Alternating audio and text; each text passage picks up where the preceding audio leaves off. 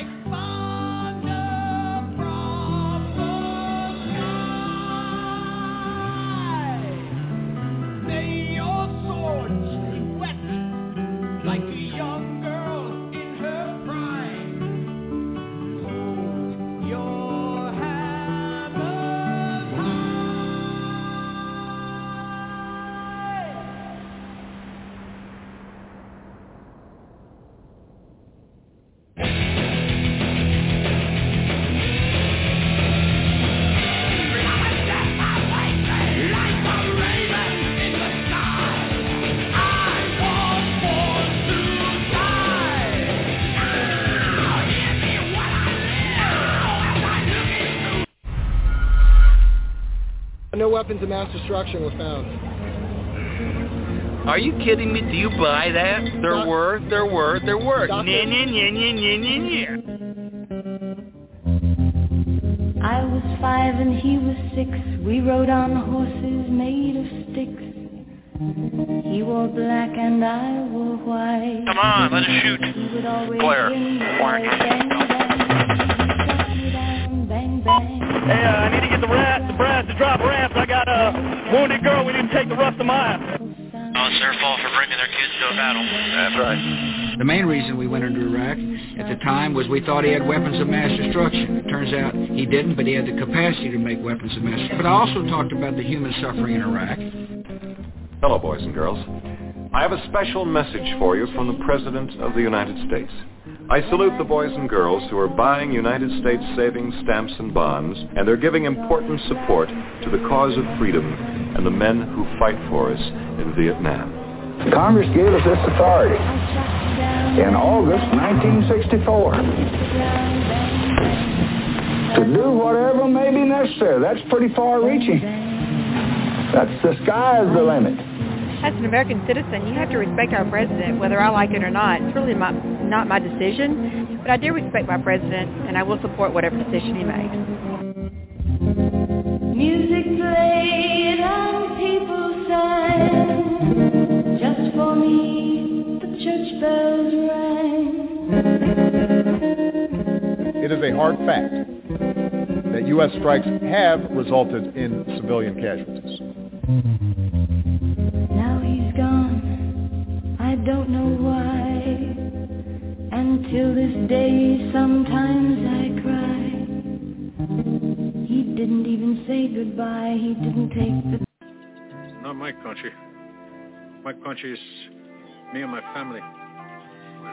countries also. Huerta, and the governor, the landlords, Gunther Ruse and his locusts. This little revolution we're having here. A Revolution? Well, revolution, please don't try to tell me about revolution. I know all about the revolutions and how they start. The people that read the books, they go to the people that don't read the books. They put people and say, ho ho, the time has come to have a change, eh? huh? Sit, shush! I know what I'm talking about when I'm talking about the revolutions. The people who read the books. Only the people who can't read the books, the poor people and say, we have to have a change, so the poor people make the change, huh? And then the people who read the books, they all sit around the big polished tables and they talk and talk and talk and eat and eat and eat. But what has happened to the poor people? They're dead. That's your revolution.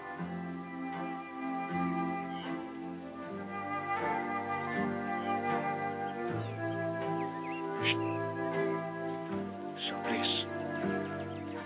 Don't tell me about revolutions.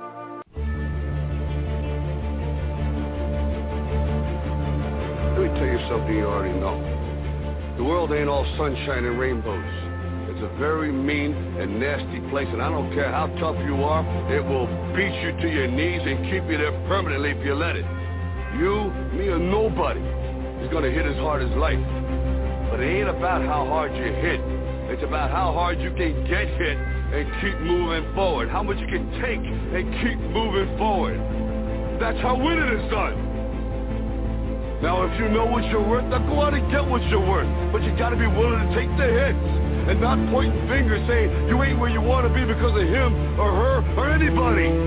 Cowards do that and that ain't you. You're better than that. A palace in which there is no king or queen or dukes or earls or princes, but subjects all, subjects beholden to each other to make a better place to live. Is that too much to ask? Are we asking too much? Is it beyond our reach? Because if it is, then we are nothing but sheep being herded to the final slaughterhouse. I will not go down that way. I choose to fight back. I choose to rise, not fall. I choose to live, not die. And I know, I know that what's within me is also within you. That's why I ask you now.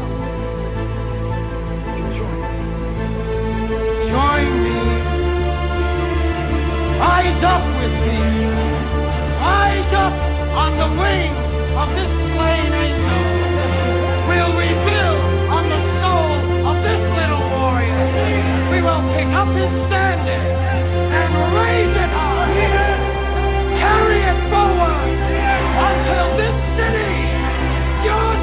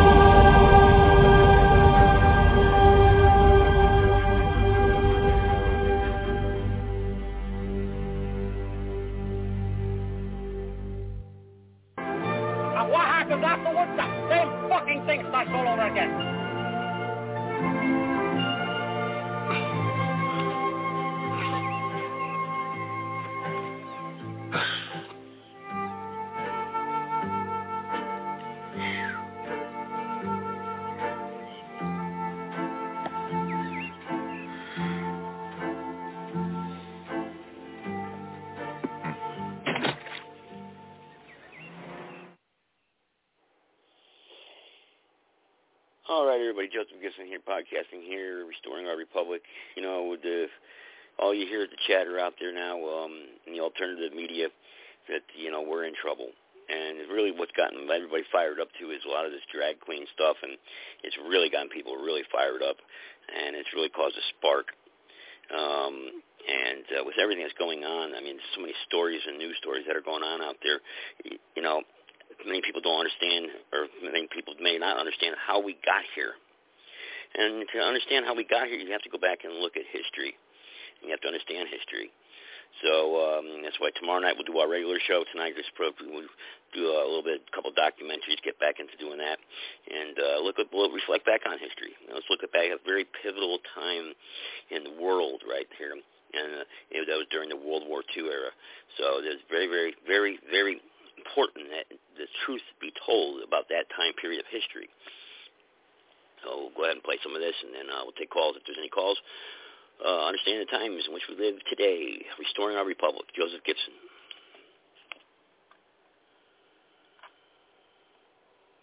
This turning point in my life occurred at the age of 10. From that moment on, I would remain beholden to Adolf Hitler long until after our defeat. I was one of 82,000 members of the Hitler Youth lined up in the Zeppelin field. I stood in the first row. When Hitler began to speak, we were just tingling with nervousness finally to see our God. When he appeared on the podium, I was afraid to look at my neighbor because I didn't want him to see the tears in my eyes. My knees were shaking. And Hitler beamed down on us. He calmed us down by lifting his hands, both hands several times. When he began to speak, it was in a very conversational tone. Man to boy, father to son. Und ich weiß, das kann nicht anders sein. Denn ihr seid Fleisch. Von unserem Fleisch und Blut, von unserem Blut. Und in euren jungen Gehirn brennt Geist, der uns beherrscht. And he said how fortunate we were to live in this new age. And he said, from now on you no longer have to fear any class distinction. You're all one. But the essence and the emphasis occurred in the final sentences. He leaned over the podium, and I know he looked straight into my eyes, and he said, You, my boys, the young of Germany, live in a fortunate time because you are the standard bearers of the movement you will inherit what we have so far created. And from that moment on, without any doubt, I was born to Hitler. Long after our defeat.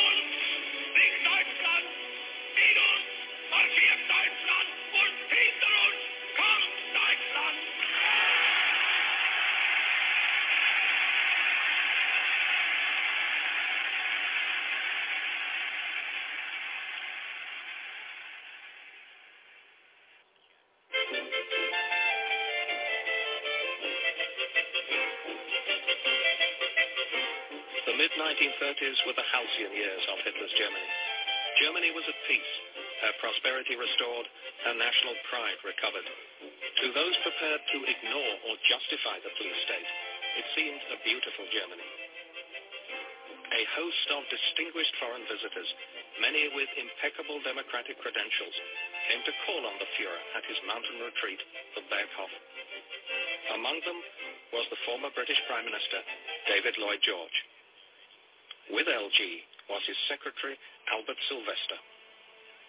Hitler ran down the flight of stairs to welcome LG as he got out of his car, shook hands with him most warmly, and conducted us into the inside of the Berghof.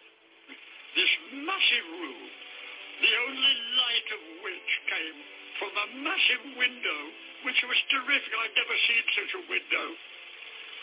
Lloyd George said, you have done great things for Germany. You have restored her honor, and you have gained for her equal rights.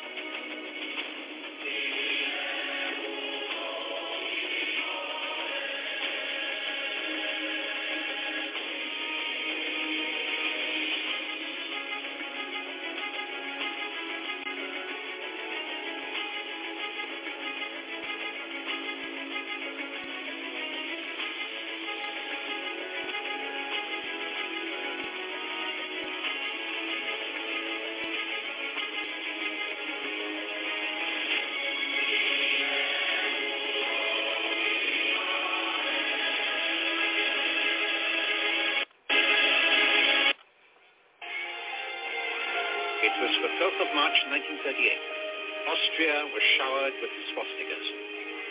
He crossed the border near his birthplace at Braunau. The people rejoiced at the Anschluss, which they saw as the fulfillment of an old dream of the German nation, an emphatic display of self-determination, a right denied to the German people under the Versailles Treaty, whose terms were generally considered unjust. Visibly moved, he entered Vienna the city that had seen his early failures now gave him a hero's reception. Homage was being paid to the man who had achieved the unification of the German people.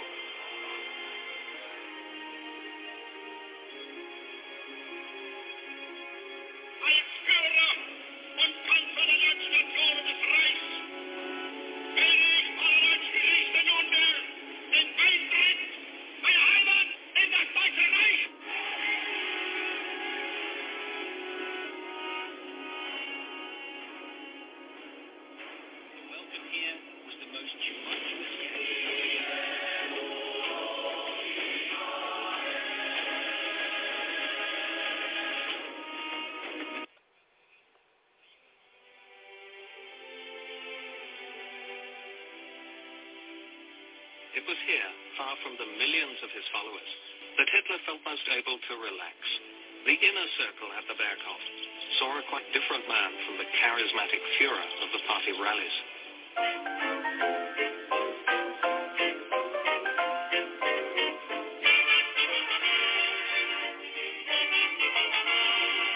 Life at Hitler's retreat was both reassuring and agreeable.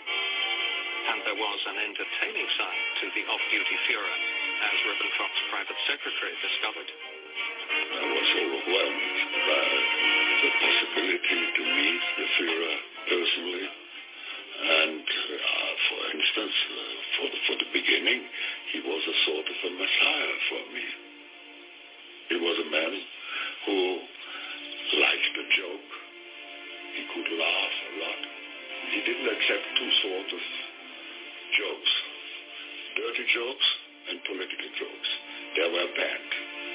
But all the other jokes he enjoyed terribly.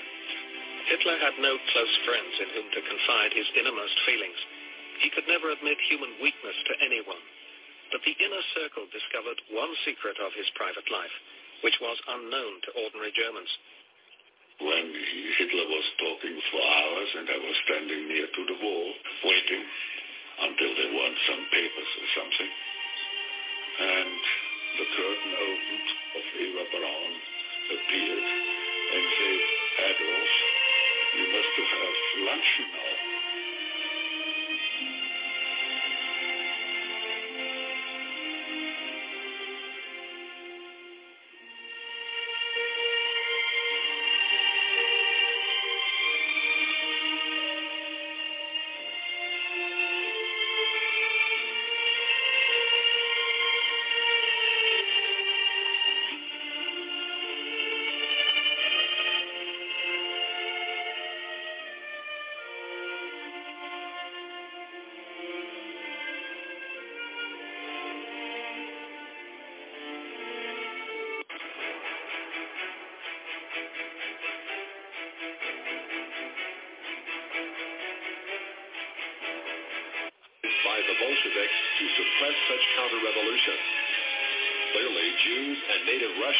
engage in a death struggle over the destiny of Russia. Unfortunately, the Jewish masses won. The Jewish masses won. The Jewish masses won.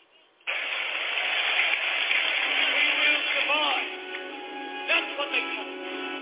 What they mean is they will survive. We surrendered in November at a time when we were perched on the edge of victory, betrayed by the cowards and traitors within our ranks.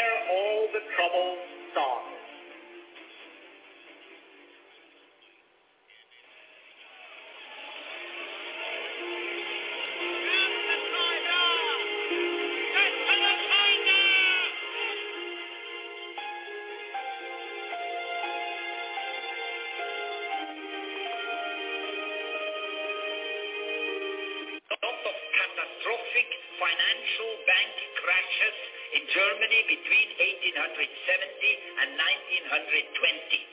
In that time, they made a lot of crashes which have, this is all documents. It's not Nazi propaganda or anti-Semitic or Arab propaganda. It's a lot of books have been published, even by Jewish Germans, about this problem. They have millions of German fathers have lost their, uh, uh, their, uh, their incomes, their, uh, their fortune, their savings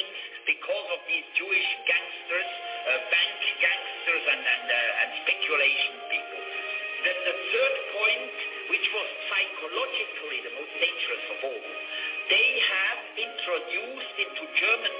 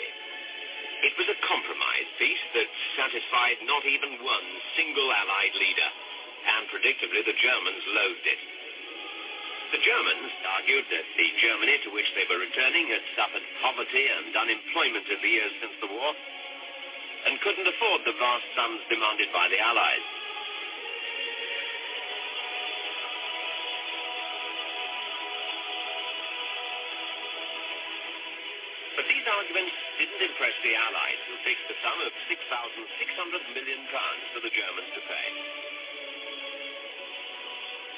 That sum would have to be paid in goods as well as money. Most would come from here in the Ruhr, the industrial heart of Germany. But at the end of 1922, the Germans fell behind with their payments, and Raymond Poincaré, the new French Prime Minister, decided to act. If Germany wouldn't pay in full and on the nail, then France would help herself. So, on the 11th of January 1923, French and Belgian troops entered the Ruhr to force the Germans to pay up.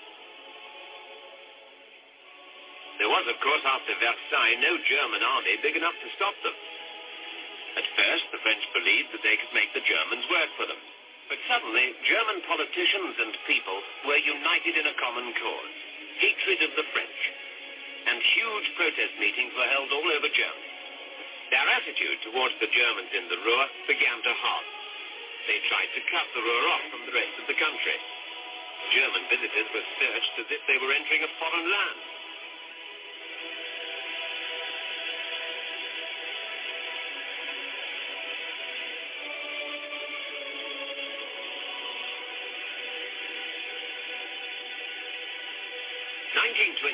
Was disastrous for Germany.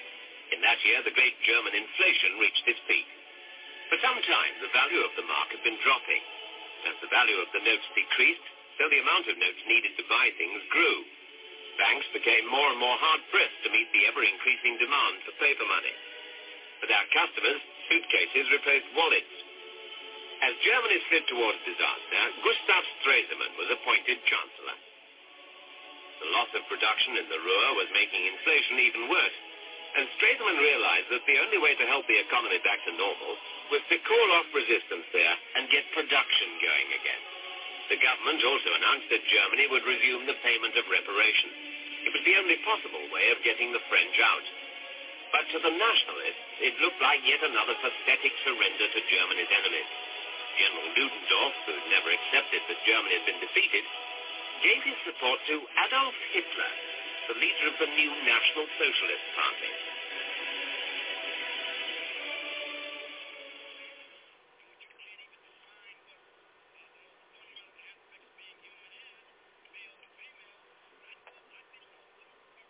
So he was basically saying, well, if we don't go in, then those Germans are just going to keep getting slaughtered. If we go in, we're going to find ourselves at war with Poland, France, and Britain, and possibly the Soviet Union. But in a move of brilliant cunning, he astonished the world in the summer of 1939 by doing a deal with Stalin, with Stalin on his side. Hitler was sure nobody else would interfere when he attacked the Poles.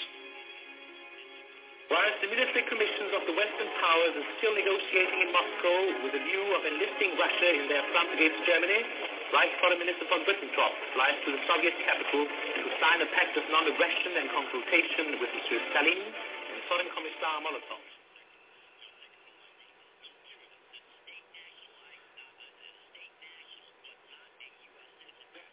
The applause greets the few who have just arrived in the tall opera house to address the Reichstag, which has been called an extraordinary session. Thank you. und Kiel eine deutsche Stadt. Danzig was and is a German city. We have only Germany to thank for their cultural development. Wenn Polen versuchen sollte, auf den Weg zollpolitischer Maßnahmen Danzig wirtschaftlich zu vernichten, dass dann Deutschland nicht mehr länger untätig zusehen könnte. I told the Polish ambassador three weeks ago that if the situation continued as it was, if Danzig were persecuted and were, it were attempted by Poland to ruin Danzig economically, the situation could not be tolerated. Das heutige Deutschland nicht verwechseln darf mit dem Deutschland der Polen war. We interrupt this broadcast of Adolf Hitler's speech just momentarily to report a dispatch from Paris which says that Premier Daladier of France has now called the French Council of Ministers for an emergency meeting. begangen. Die Jahrestagung entschlossen, mit Polen in der gleichen Sprache zu reden, mit der Polen und der I therefore resolve to speak to Poland in the same language in which Poland has addressed us for such a long time. Wir müssen das Russland Deutschland von zwei verschiedenen Doktrinen regiert werden. Es war nur eine Frage, die geklärt werden. Once again, we interrupt very briefly this talk by Chancellor Hitler to announce that in London, Parliament has been summoned to meet at 6 p.m. in London. Heute Nacht zum ersten Mal auf unserem eigenen Territorium auch regulären Soldaten. Poland, for the first time this evening, has shot at regular soldiers upon our territory. Und von jetzt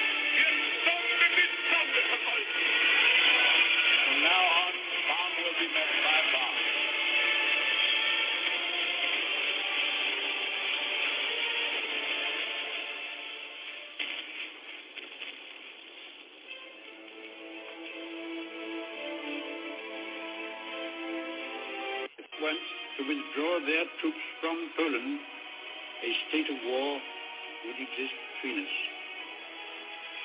I have to tell you now that no such undertaking has been received, and that consequently this country is at war with Germany.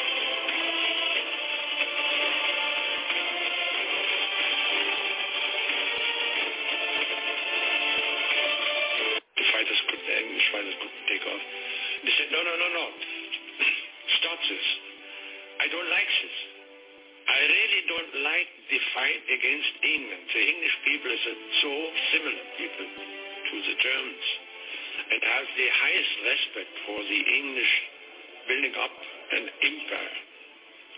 So uh, you must understand, I'm forced to fight this fight against England, but I don't like it. I think that he himself had not got any great wish to engage on an invasion of Britain. Because all the time, by now, we know he was already beginning to get itchy and wanting to turn eastwards after defeating France. But Goering insisted that with the Luftwaffe, with the Air Force alone, he could knock Britain out. So he gave him his head to try.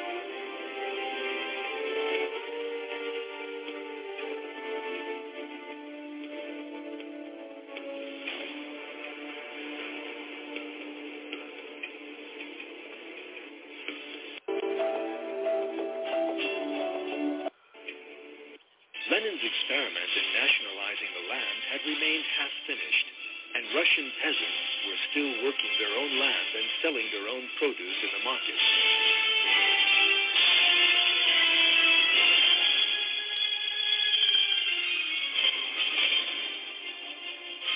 By means of collectivization, Stalin meant to complete Lenin's initiative and to take away all the peasants' lands and produce in the name of the state.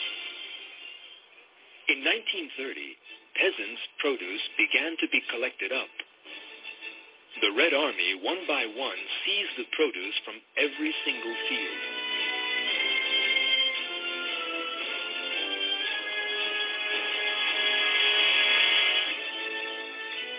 Some peasants managed to hide their goods rather than give them up. But Communist Party officials searched every nook and cranny, eventually discovering the hiding places.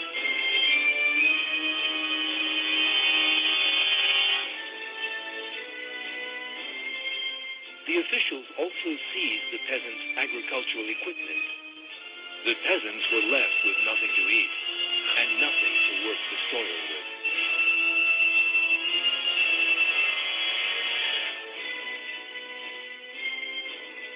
Eventually, that catastrophe that Lenin had described as the most useful for communism raised its head again. Famine.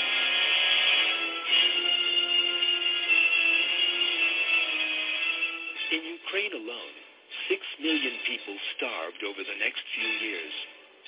Two million died in Kazakhstan, and one million in northern Caucasus. Children reduced to skin and bone died in agony. There was another ghastly result of the famine inspired by Stalin. Cannibalism. Peasants maddened by hunger began to eat corpses. Then an even worse horror emerged. Some peasants had kidnapped children and eaten them.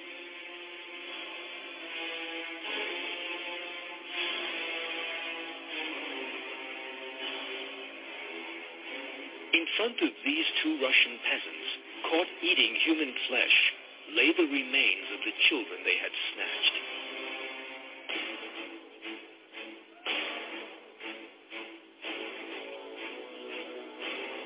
Stalin's regime had turned human beings into savage animals, just as communism had intended.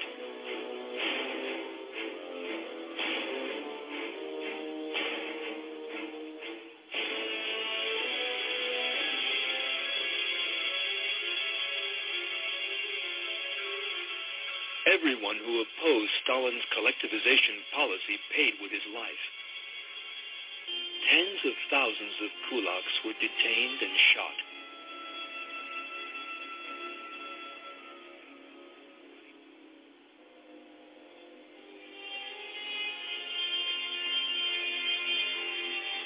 In actual fact, the regime branded everyone it saw as opposed to its ideology as kulaks. Large numbers of priests and even members of their congregations who attended church frequently were arrested as kulaks. Some were executed. Others were sent to the labor camps, where a slow, lingering death awaited them. These camps were set up all over Russia and were simply another of Stalin's killing machines. Millions of people regarded as enemies of the state were worked to death in them under the most terrible conditions. Some were put to work laboring on canals in the blazing heat. Others were sent off to break rocks in the freezing cold of Siberia. These people, forced to perform hard labor under the worst possible conditions, soon turned into living skeletons. The great majority never left the camps alive.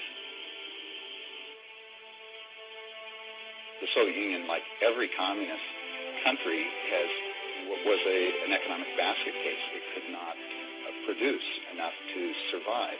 And so every communist uh, socialist state has been dependent upon aid from uh, the capitalist producing states. So Russia was desperate for uh, our aid, both in terms of direct government aid, but also in terms of opening up the spigots for private capital markets, particularly New York uh, bankers and, and corporations to move into Russia in a big way. In 1933, the Roosevelt administration invited a Soviet representative to Washington to negotiate terms of diplomatic recognition.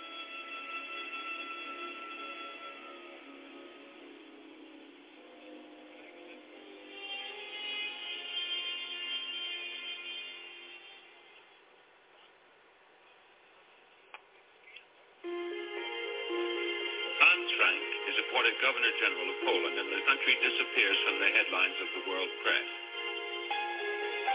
Jews must wear the Star of David on their arm, not carry it in their pocket. In Warsaw, there is a streetcar exclusively for Jews.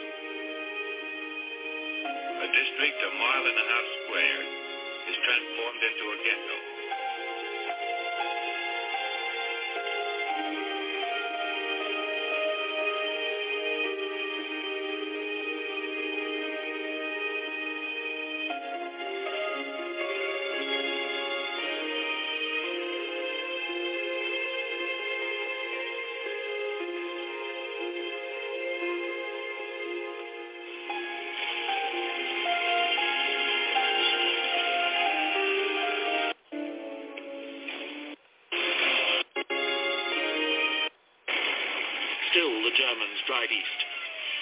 Outskirts of Kiev, Smolensk, and Leningrad.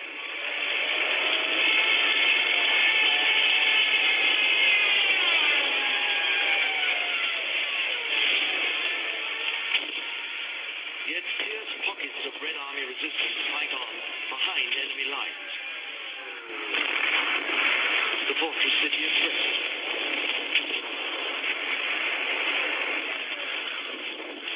Besieged Red Army garrison fights on and on for more than a month until they are finally compelled to surrender. Hitler is so impressed by the tenacity of the Russian troops that he exercises rare clemency. Only one survivor is shot, the political officer at the fortress, Mikhail Fomin. The Fuhrer cites the defense of Brest as an heroic effort, an example to his own soldiers. And he visits the fortress with Mussolini to acknowledge a hard-earned victory. But for Stalin, the defenders of Brest are not heroes. Years later, after their release from German capture, he will send survivors to the Gulag. The Wehrmacht's rapid, relentless advance seems unstoppable. Traveling at up to 50 miles a day, Panzer divisions are already approaching the heart of Stalin's empire. And in the middle of July, Stalin is forced to consider offering the Germans a negotiated peace. While Stalin contemplates a way out of the war, he's drawing up plans to punish his own troops if they surrender. In a desperate attempt to halt the rout, he issues Order Number 270. All officers and political officials taken prisoner at the front are to be considered traitors. If ever they return to the Soviet Union, they will be arrested and executed.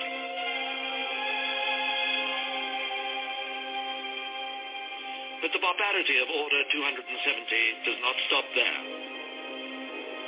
The wives of captured troops also face imprisonment in the Gulag.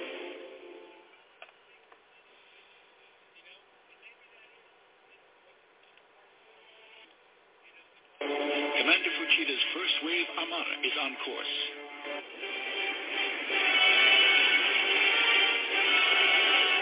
Sleepy-eyed sailors and Marines, their breakfast getting cold, mistake the attack for some crazy kind of air raid drill.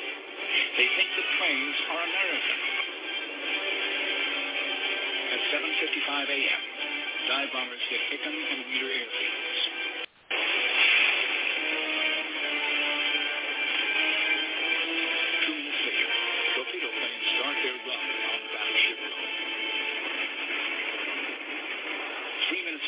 Later, Zero Strait, other bases, is Fuchida's first wave of aircraft that hits the Arizona, which erupts like a volcano.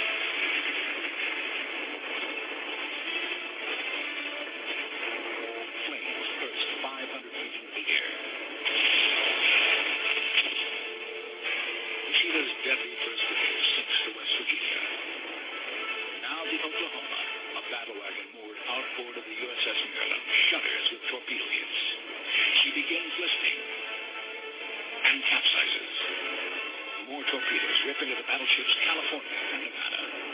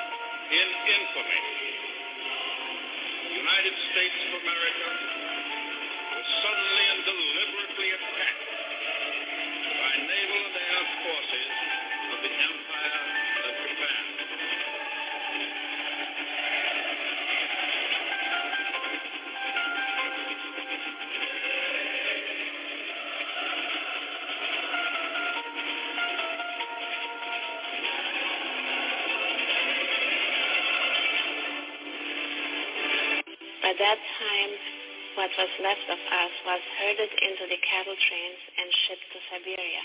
It was literally a matter of hours, if not minutes, until our turn.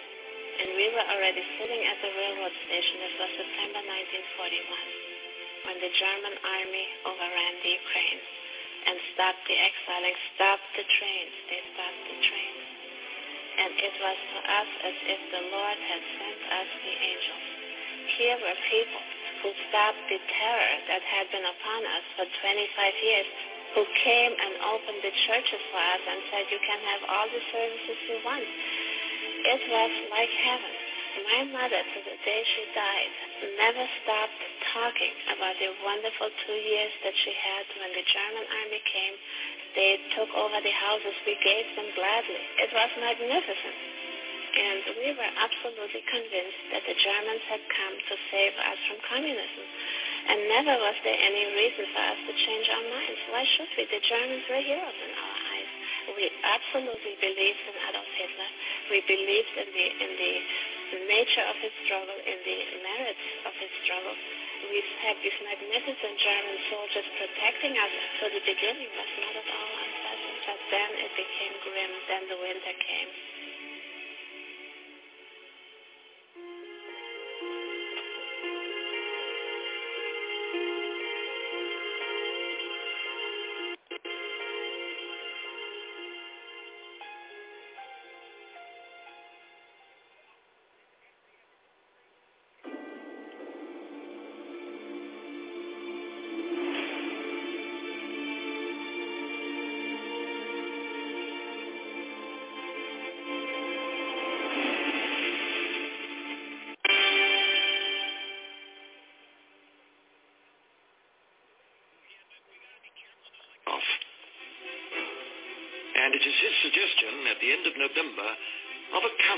Counterattack against the German pincers that triggers hurried planning for a massive Soviet counteroffensive.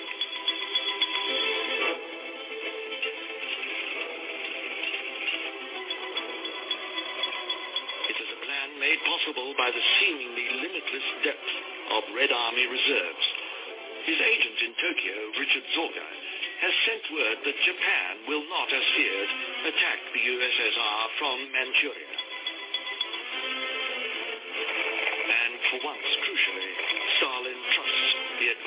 Advice of a million. He authorizes the transfer west of more than half the Soviet strength in the Far East. 17 fresh divisions, trained regulars with full armored and artillery support that will form the heart of the counterattack.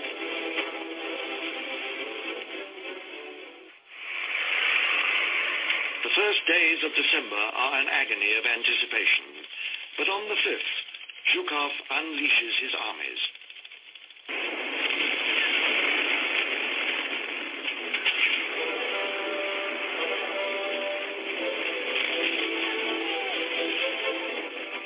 Within 48 hours, the Soviet thrusts are fully underway. Hitler's furious order to hold advanced positions is meaningless. Thirty-four tanks are rugged, powerful fighting machines designed to perform unfailingly in the bitter cold of the deepest winter. And swarms of specialist ski troops are too fast for the ill-clad Wehrmacht.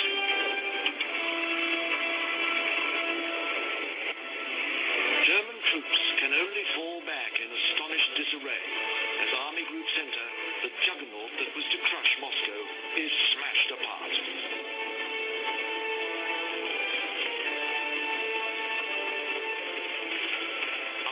Six months of catastrophic defeats, the Red Army's hard-fought victory is undeniable. And as the year closes, Soviet towns and villages west of the capital are being freed from their brief Nazi occupation. There will be more sweeping Soviet victories, but none will burn more brightly than this first astounding recovery from the brink of defeat. Now that Germany is on the brink of collapse, Stalin demands attack after attack. Every remaining reserve is thrown into the fray as he seeks to drive the invader from Soviet territory. But it is impossible. Their superhuman effort has taken its toll, and the armies are exhausted. Dissipated by Stalin's overreaching ambition, the offensives make only trivial gains, and at a dreadful cost. And by the time its attacks peter out in February, the Red Army has lost almost a million troops in the battle for Moscow. That grim statistic will be hidden from the Soviet people for half a century.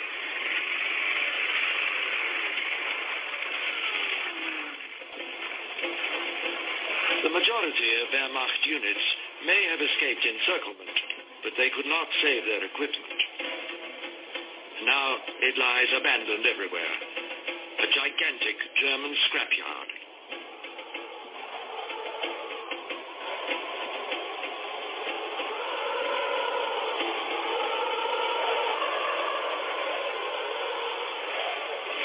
It is a fitting sight to show British Foreign Minister Eden when he arrives to survey the battlefields. For neither Britain nor Stalin's new ally, the United States, believed that Moscow could survive the German onslaught.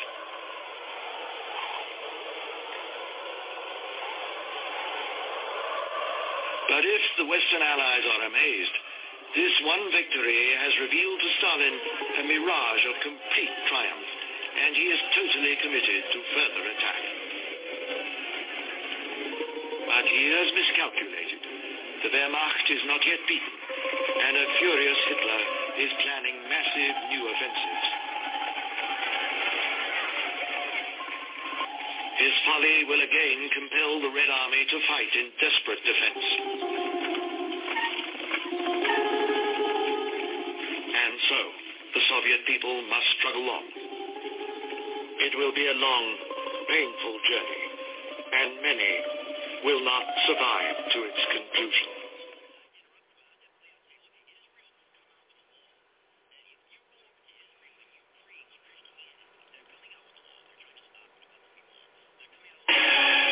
Signature in late July 1942. This notorious document makes any unauthorized retreat punishable by death. Not one step back. Stalin means it literally. And this unique footage shows NKVD troops putting his edict into practice. They're known as blocking units. Deployed just behind the troops, they pass instant sentence on any who disobey Order 227, enforcing the Supreme Commander's will without hesitation or mercy.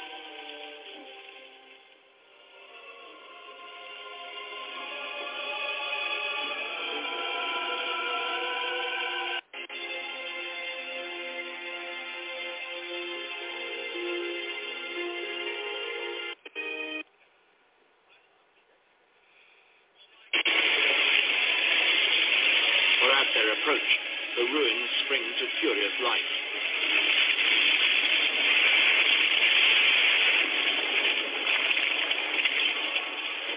Soviet soldiers and citizens do not even contemplate surrender. A thousand desperate battles erupt on the streets, and a wild labyrinth of constantly shifting front lines swamps the city. The front line might be a house, an alley, a tram line, or a wall.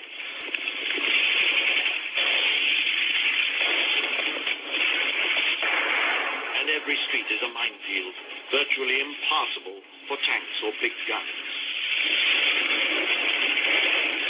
So that soldiers, denied air and artillery support, must fight eyeball to eyeball, lives hanging on their wits, their battle skills, and their cunning. General Chuikov, in command of the 62nd Army, mounts a skillful campaign, but his outnumbered troops cannot hope to stop the Wehrmacht.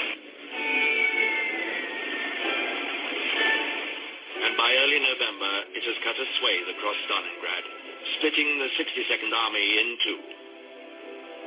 In a last desperate gesture, Chuikov mounts assault after assault on the Mamayev Mound, a vital patch of high ground, the very hub of the battle zone. The hill changes hands no less than eight times as Chuikov throws everything into the fray. And from the USA's Alaskan airfields, fighter aircraft fly into Siberia to aid a Red Army almost ready to launch its counterstrike. And on the 19th of November, a huge artillery barrage by the southwest front pierces the front.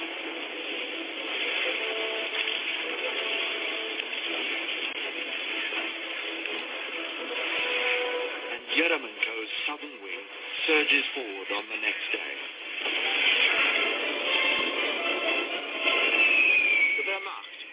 Taken utterly by surprise, cannot stop them. And as its allies collapse on the flanks, there are no reserves to stem the resurgent red tide. Within three days, the Southwest Front has taken Kalach, some 80 kilometers west of Stalingrad. And on the 23rd of November, a few miles southwest of Kalach, its advanced units meet up with Yeremenko's forces.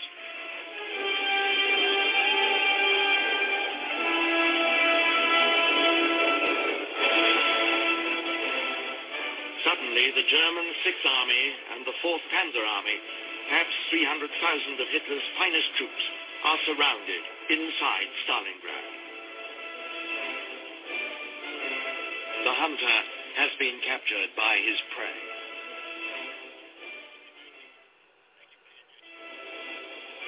An astonished Hitler summons Manstein, his troubleshooter, to Stalingrad. Two Soviet armies, the 51st and 2nd Guards, are rushed to meet Manstein's relief force and stop it dead in its tracks. The guards pay a high price for stopping Manstein. Almost two-thirds of the army is killed or wounded. There will be no relief now for German troops in Stalingrad. The Luftwaffe tries, but the Red Army brings up extra AA batteries, and the lumbering German transports are blown out of the sky in their hundreds. Yet, like Soviet troops before them, they entertain no thought of surrender. For ordinary soldiers on both sides, this is the ghastly climax to a long, dark journey.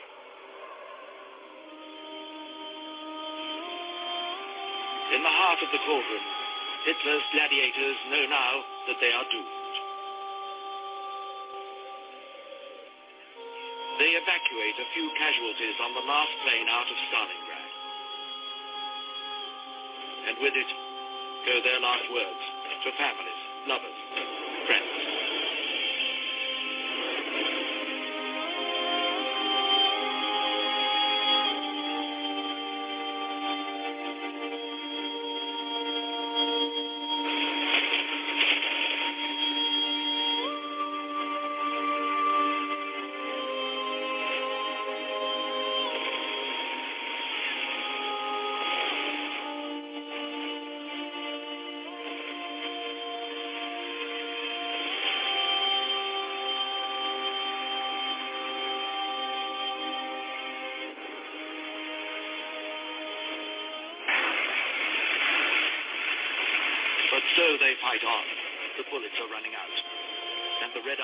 Is still coming them.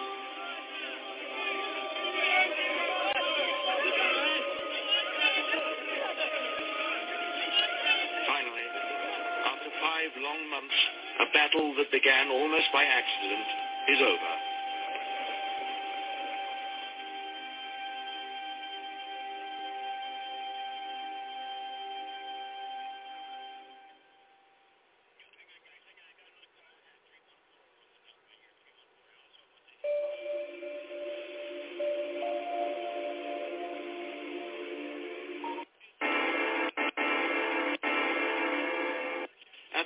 Of the Eastern Front. And so now, two gigantic armies are converging. The greatest tank battle of all time is about to begin.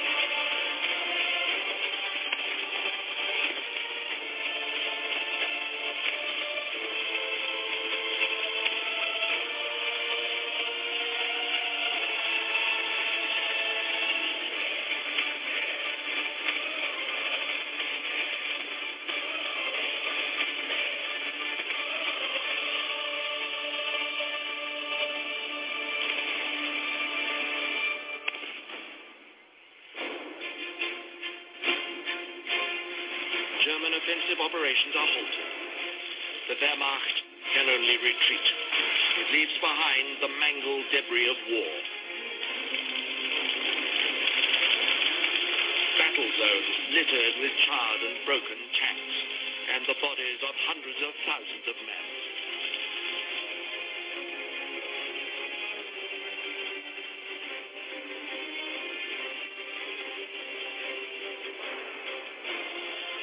Survivors of this savage inferno, shattered, shell-shocked, stunned by the horrors they have witnessed, there can be no joy.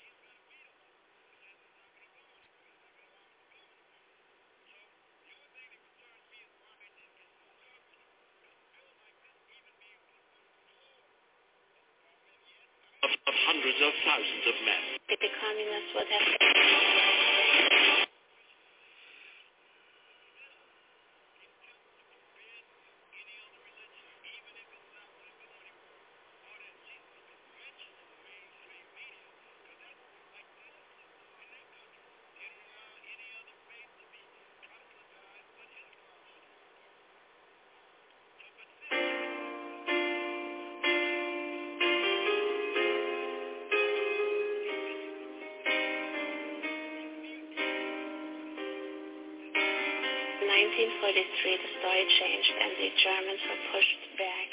And in the pushback, they moved us with them, and we went willingly. There was no moving at gunpoint. Had we stayed back, the communists would have taken us and executed us or shipped us to Siberia. So we very willingly retreated with the Germans. Food was getting short. Horses were getting sick. Uh, the road was getting narrow. It was extremely cold. When I think of the war, I do not think of hunger so much as of cold. It was always, always cold.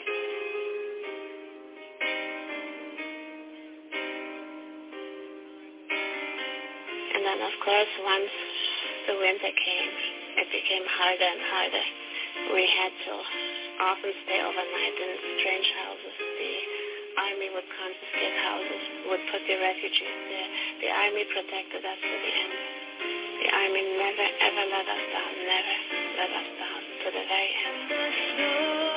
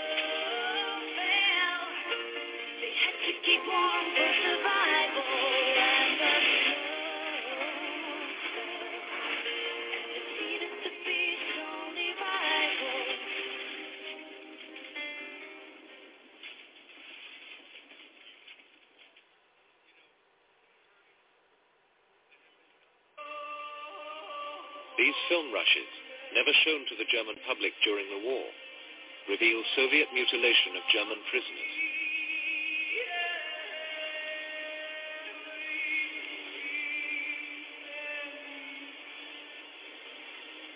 Actions like these only serve to escalate the level of the German reprisal. Auf unserem Rückzug haben wir dann 20 Soldaten, also man muss sagen vier ermordet vorgefunden. Ohren abgeschnitten, Augen ausgestochen, Geschlechtsteile abgeschnitten und so weiter. Man da natürlich unbändige hatte, ist klar. Ne?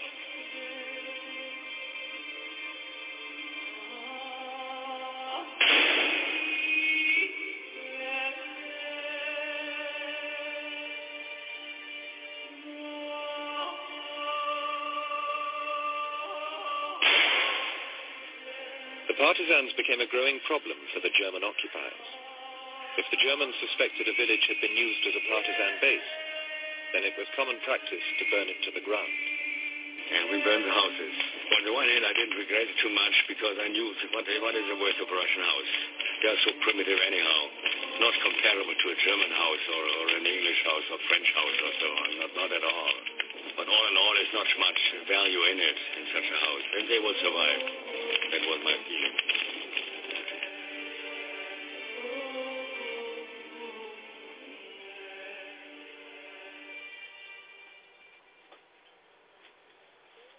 In Britain, they have forged a sword, a gift to the victor of Stalingrad from King George. Earlier in 1943, at Katyn Forest near Smolensk, German occupying authorities had unearthed the mass graves of 20,000 Polish officers. International observers were invited to support Berlin's claim that the murders were carried out by the NKVD, but Stalin had reacted furiously, denying any link with the massacres. But when Allied leaders meet in Tehran, Churchill and Roosevelt back their most important ally in the face of outraged protest from exiled Poles. His sword is presented, and Stalin stands as an undisputed world leader. March 1940, in a forest near Katyn village, eight huge pits were dug. Heavy trucks brought in people. They were Polish army reservists, doctors, engineers. The Soviets carried out massacres on a regular basis. Riga, Tartu, Lviv, Minsk. Relatives could not identify many of the corpses. Horrific torture had made them unrecognizable. The Soviet Union, meanwhile, had become an allied power. The Soviet officers who pulled out fingernails, cut tongues, and perforated the skulls of their victims with nails were paid with Western aid. The British War Crimes Act gives them immunity from persecution in Britain because war crimes, by definition, were committed only by the Germans.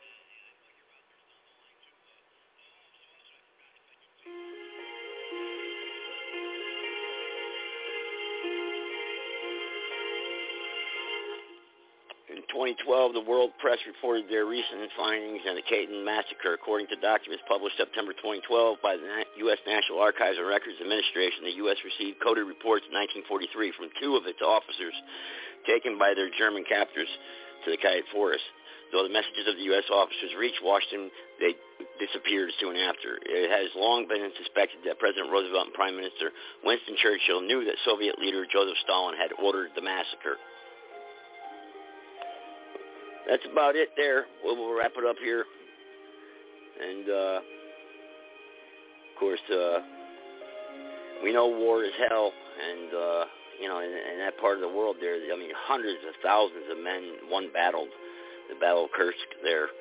I mean, it was just, uh, the, the ta- tanks, they didn't have GPS back then. So when the dust was flying up in the field and the tank, you had, you know, thousands of tanks marching towards each other. They started smashing into each other. And they didn't know who, you know, who was who. So they went hand-to-hand combat. So, you know, you figure you got 1 million men on one side, you got 800,000 on the other side with thousands of tanks, and you got aircraft, thousands of aircraft above shooting each other down. Imagine that battlefield. That's like, um, I mean, just think about that. I mean, I thought it was like Armageddon. I mean, it's just the, the massacre and the blood and the hand-to-hand combat uh, fighting. Uh, you know, you're running. I mean, the infantrymen were running into each other. Uh, it was just insane. Imagine that what they what they must have had to, and the survivors what they lived with for the rest of their lives, the post-traumatic stress that they must have, have suffered all throughout their lives on both sides. Um, you know, it's uh, terrible, terrible. I mean, the other troops that uh, were enlisted, the Italians, of course, they were they were they didn't fight really. The Romanians didn't fight. They, you know, but it was only the Germans that really fought until the death. But uh, it was and, and the Russians too. They fought to the death. I mean, you got to hand it to them. I mean, uh, but then again, what did they have to go back to? They had no choice but to fight. You fight, and you'll get a piece of bread at the end of the day. You don't fight, we'll kill you and your family. you know, you retreat, we'll kill you and your family. You know, so uh, you know, what do you do? You got back then. You know, people had four, five, six, seven kids. You know, you got seven kids, a wife at home. You know, you're called up to go fight in your military, and your your your, your notorious leader, Joseph Stalin, scumbag, evil, devil, bastard, scum. You know, uh, uh, is you're fighting for him. You know, and his communist revolution, his Marxist uh, communism and and this is this is history repeating itself always. History repeats itself. That's why when I debate with these scumbag liberals, you know, and that's what they are. They're scumbags because they they they're evil. They know what's going to happen. They it's common sense. You know history is destined to repeat itself. Give up your Second Amendment rights. Give up your rights you know, this this country, these founding fathers who, which I'm going to do documentaries in the future, and I've done some in the past of the founding fathers and the Revolutionary War and the Civil War. The, these men, they again sacrificed their their families, their farms were burnt down sometimes, uh, their uh, houses looted, their families murdered. Uh, they would, you know, they were if they were ever caught, they'd be hung you know, uh, George Washington, Jefferson, and there's, you know, that's just not the only founding fathers that I, I quote. You know, there was uh, thousands of men, the militia, the, you know, it, it, it's just uh, amazing that these people, how they debate you, and they don't know history. They don't know anything about it. And you really don't even have to know. All you have to use is common sense. You know, this country and the freedoms that we were given by the founders and and, and granted by our Creator, given by endowed by our Creator, life, liberty, pursuit of happiness. We have a Bill of Rights here, and and these Democrats want to throw it away, throw it away. They're corrupt. They're corrupt. They are filthy, rotten, corrupt. And it's, it's, it's pitiful. And you can't have a conversation with them. You can't have a debate with them. You just can't. They refuse to have a conversation with you. They and and it, because they don't have any facts to back up what they're talking about. Because once you, they, you present the facts, they and they're cornered. They they instead of saying, "Yeah, I guess you're right," you know, uh, you know, I, I didn't know that, you know, I learned something new. Instead of saying something, you know, and and being a human being and having some sort of god godliness or honesty, saying you're right when presented with the facts, you, you know, no, they want to call you names. Like that last show the other night that did there, that Jerry guy or whatever the heck his name was that show. Don't even want to give it. And the, the lady there that was uh with him there co-hosting, the one there. It's exactly how she talked. You must be one of those Trump supporters. Yeah, Trump supporters, yeah. You got a little dick, yeah. Like, it's like stupid stuff. Nonsense. I was a victim of rape. I was a victim of... No, you weren't. Who the hell would want to rape you? You nasty-looking thing. You know? You should be ashamed of yourself. Presenting yourself. You should be ashamed of yourself presenting information on the internet like this, like that, false information. And same thing with that guy. He says he says he's an ex-police officer. Thank God he's not a police officer anymore. I'll tell you what. Thank God, because he is about as pathetic and his innuendo nonsense that he plays on his podcast show is just totally nonsense. He plays everything that validates my argument, and then he disagrees with it. Well, how stupid. Oh, man. But anyway, the greatest story ever never told. There, this is the 10-year anniversary. Oh, I got some callers here, so let me put some callers up in here. Go ahead there, uh, private caller. Ah, Joe, you are absolutely correct when you try to explain to people and well, not only about these two idiots uh, you talked about a minute ago, and I'll get back to them in a minute. But when you're talking about superlatives, and when I say use the word superlative, I'm talking about in terms of horror and god awfulness, and that is the fighting in the Soviet Union during World War II. There is nothing comparable to it in the history of warfare. I mean, oh, I you, you, whether you're talking about the great encirclement battles of the early stages of Operation Barbarossa. Yeah. The small yeah. And the Battle of Kursk, too. Whoa, man. And, well, that's later. That's not Barbarossa. I'm talking about the opening yeah. stages of Barbarossa. Oh, yeah, yeah. Like the battles in uh, Smolensk and Vyazma and Minsk. And uh, then, uh, you know, the, uh, like you said, the Battle of Kursk, Stalingrad, the destruction oh, of Army was terrible. That was brutal, huh? German Army, yeah, destruction of Army Group Center, the German Army Group Center, uh, the Battle of Berlin, the uh, you know the fighting in Hungary, and there's nothing like it. And to give you an the example, men that died, the men, the men, Sarge, yeah. and the civilians that died. Just think Four about and a half it. million German soldiers died in the Soviet Union, and about 11 million Russian soldiers died, or 11 or 12 million and about another 15 million civilians. And then to give you an idea of context, the biggest battle the United States Army has ever fought in its history was the Ardennes Offensive, the Battle of the Bulge, in terms of casualties, in terms of number of men on both sides involved. It was the biggest pitched battle the United States Army has ever fought in its entire history. Really? Even even I was I was thinking in the Pacific against Japan they had a couple big no, ones no, that they no, not even close. Pacific wow. battles were savage and intense, but in terms of magnitude and scale, they didn't approach anything in Europe. The closest thing that came to what happened in Europe, because most of the casualties the United States had were in the European theater of operations, not in the Pacific. But yeah. the only thing that even comes close to what was happening in the Pacific in terms of scale was the Battle of Okinawa, and that was when they were yeah. the home island. Battle of That's what I Okinawa kind of came close, but nothing really, not nothing like in the ETO. But and they almost the lost battle that battle of the Ardennes was the biggest. Yeah, but the Ardennes was the biggest pitch battle ever. And to give you an idea, and compared to the fighting in the Soviet Union, the Ardennes would qualify maybe as a medium-sized battle in the Soviet Union, maybe. Wow. give you an wow. idea of to give you an idea of how vast the, the Rzhev salient went on for two years. It was right. It was formed right after the failure of the German offensive, Operation Typhoon, to take Moscow in the winter of 1941.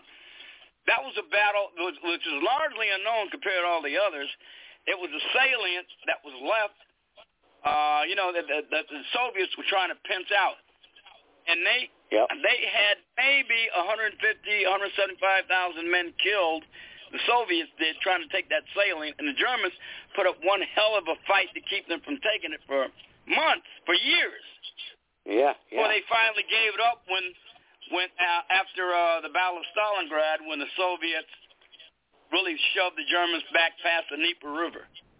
Well, they didn't, I mean, well, they, it- they didn't really shove them back, Sarge. They encircled them. They encircled them, and that's what happened was, you know, and and and, they, you know, and, and they cut them off. They cut off their, their, their supply line, and then they put the batteries up there so the uh, the, uh, the the Air Force couldn't ju- drop any supplies or pick up their wounded. But here's the thing, though, man. They, they knew they were going to get encircled, and Hitler wouldn't let them pull out when he had the chance to let the Sixth Army pull out. The Romanians were badly equipped. They didn't have any adequate anti-tank weapons. The Germans hadn't supplied them with it. The Italians were suffering from low morale. And the Hungarians and Romanians didn't like each other one bit. They had to keep them apart from each other keep from killing each other. Yeah. So, and, but the Soviets knew this, and Zhukov in particular saw the opportunity because after all, the Sixth Army was spent getting to the Volga trying to beat the Soviet 62nd Army, and the Soviet General Chuikov was a real bulldog, and he made him fight for every square meter of territory. And so Zhukov knew what was happening with the, uh, with the uh, uh, German uh, allies uh, that were supposed to be protecting the flank of the German army in the in the move in the Caucasus, and he just cut right through them like a knife through butter. The two halves of this pincher, the northern pincher and the southern pincher, met at Kalach, and they had completely surrounded the Sixth Army. And even then, they had a Well, chance what to was break he out. thinking, Hermann Sarge? Goering What was opened he his big mouth. Well, Yeah. well, they had, they still had a chance to break out, but Hermann Goering had to open his big mouth and say, uh, "Mein Führer, I can resupply the Sixth Army from the air." Yep, because yep, they had yep. done it because they had done it previously at Demyansk uh, uh, earlier that year. There was a But, pocket but of let me ask you this. German. Let me let me ask you this question though. All in all, though, he's he's fighting England. Okay, why he lets the troops go at Dunkirk, I don't know. But you know, because he's got the army beat right there. He's got the England. He's got uh, Great Britain No, beat there, right there There was there. a couple reasons for that. Uh, uh, aside from what you think, now a lot of people say it's because he wanted to let the British up easy because he wanted to uh, come to a rapprochement with uh, Great Britain, and he didn't want he didn't want uh, you know destroy the British Empire so the British could do what they were doing on this side of the world. He just wanted to have the continent of Europe.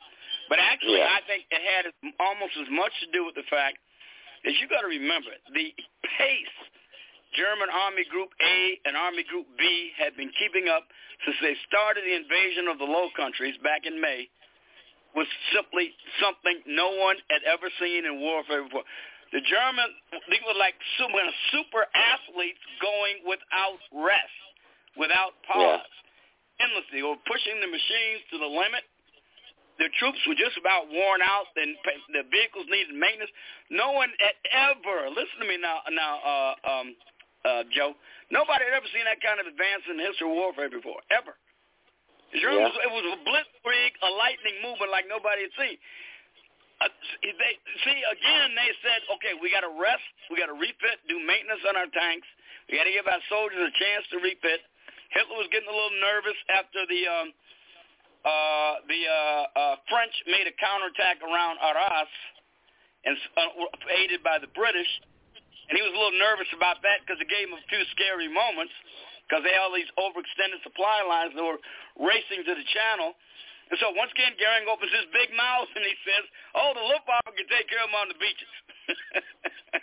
oh man. No. And he did, and that's how he was No, too. He was like no. that. He screwed up a lot of uh, battles. Uh, and I couldn't do it. They couldn't do it because they didn't have air supremacy. Never did quite gain complete air supremacy.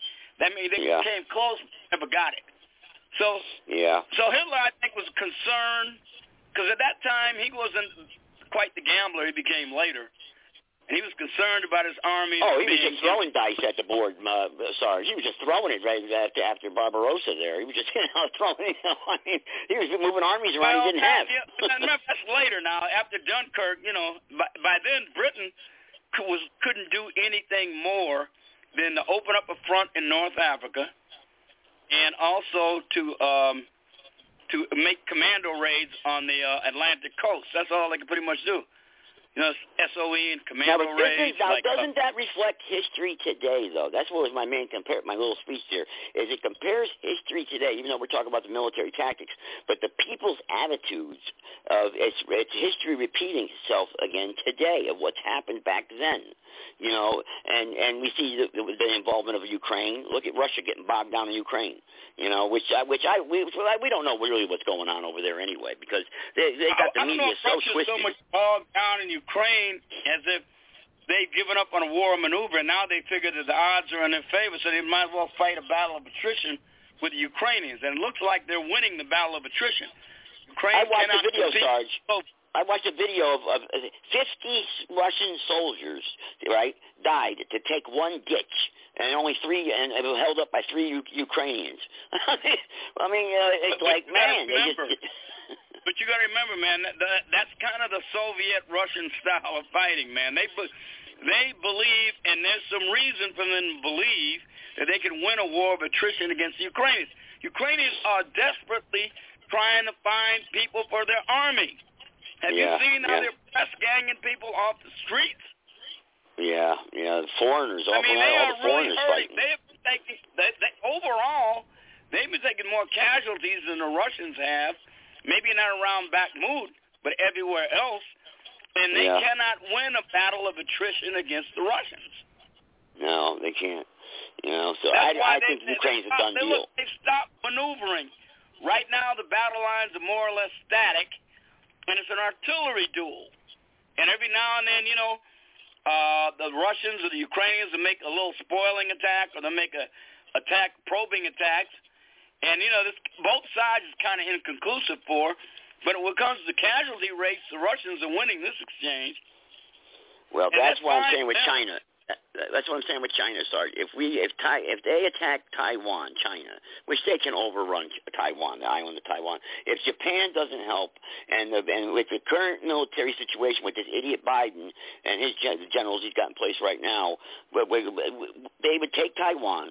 It would devastate our economy, and we would we would never get Taiwan back. Never. There's there's no way we could not never get Taiwan back because they would just put so many troops. China would infiltrate the island so badly and, and surround it and fortify it that we would never get Taiwan back.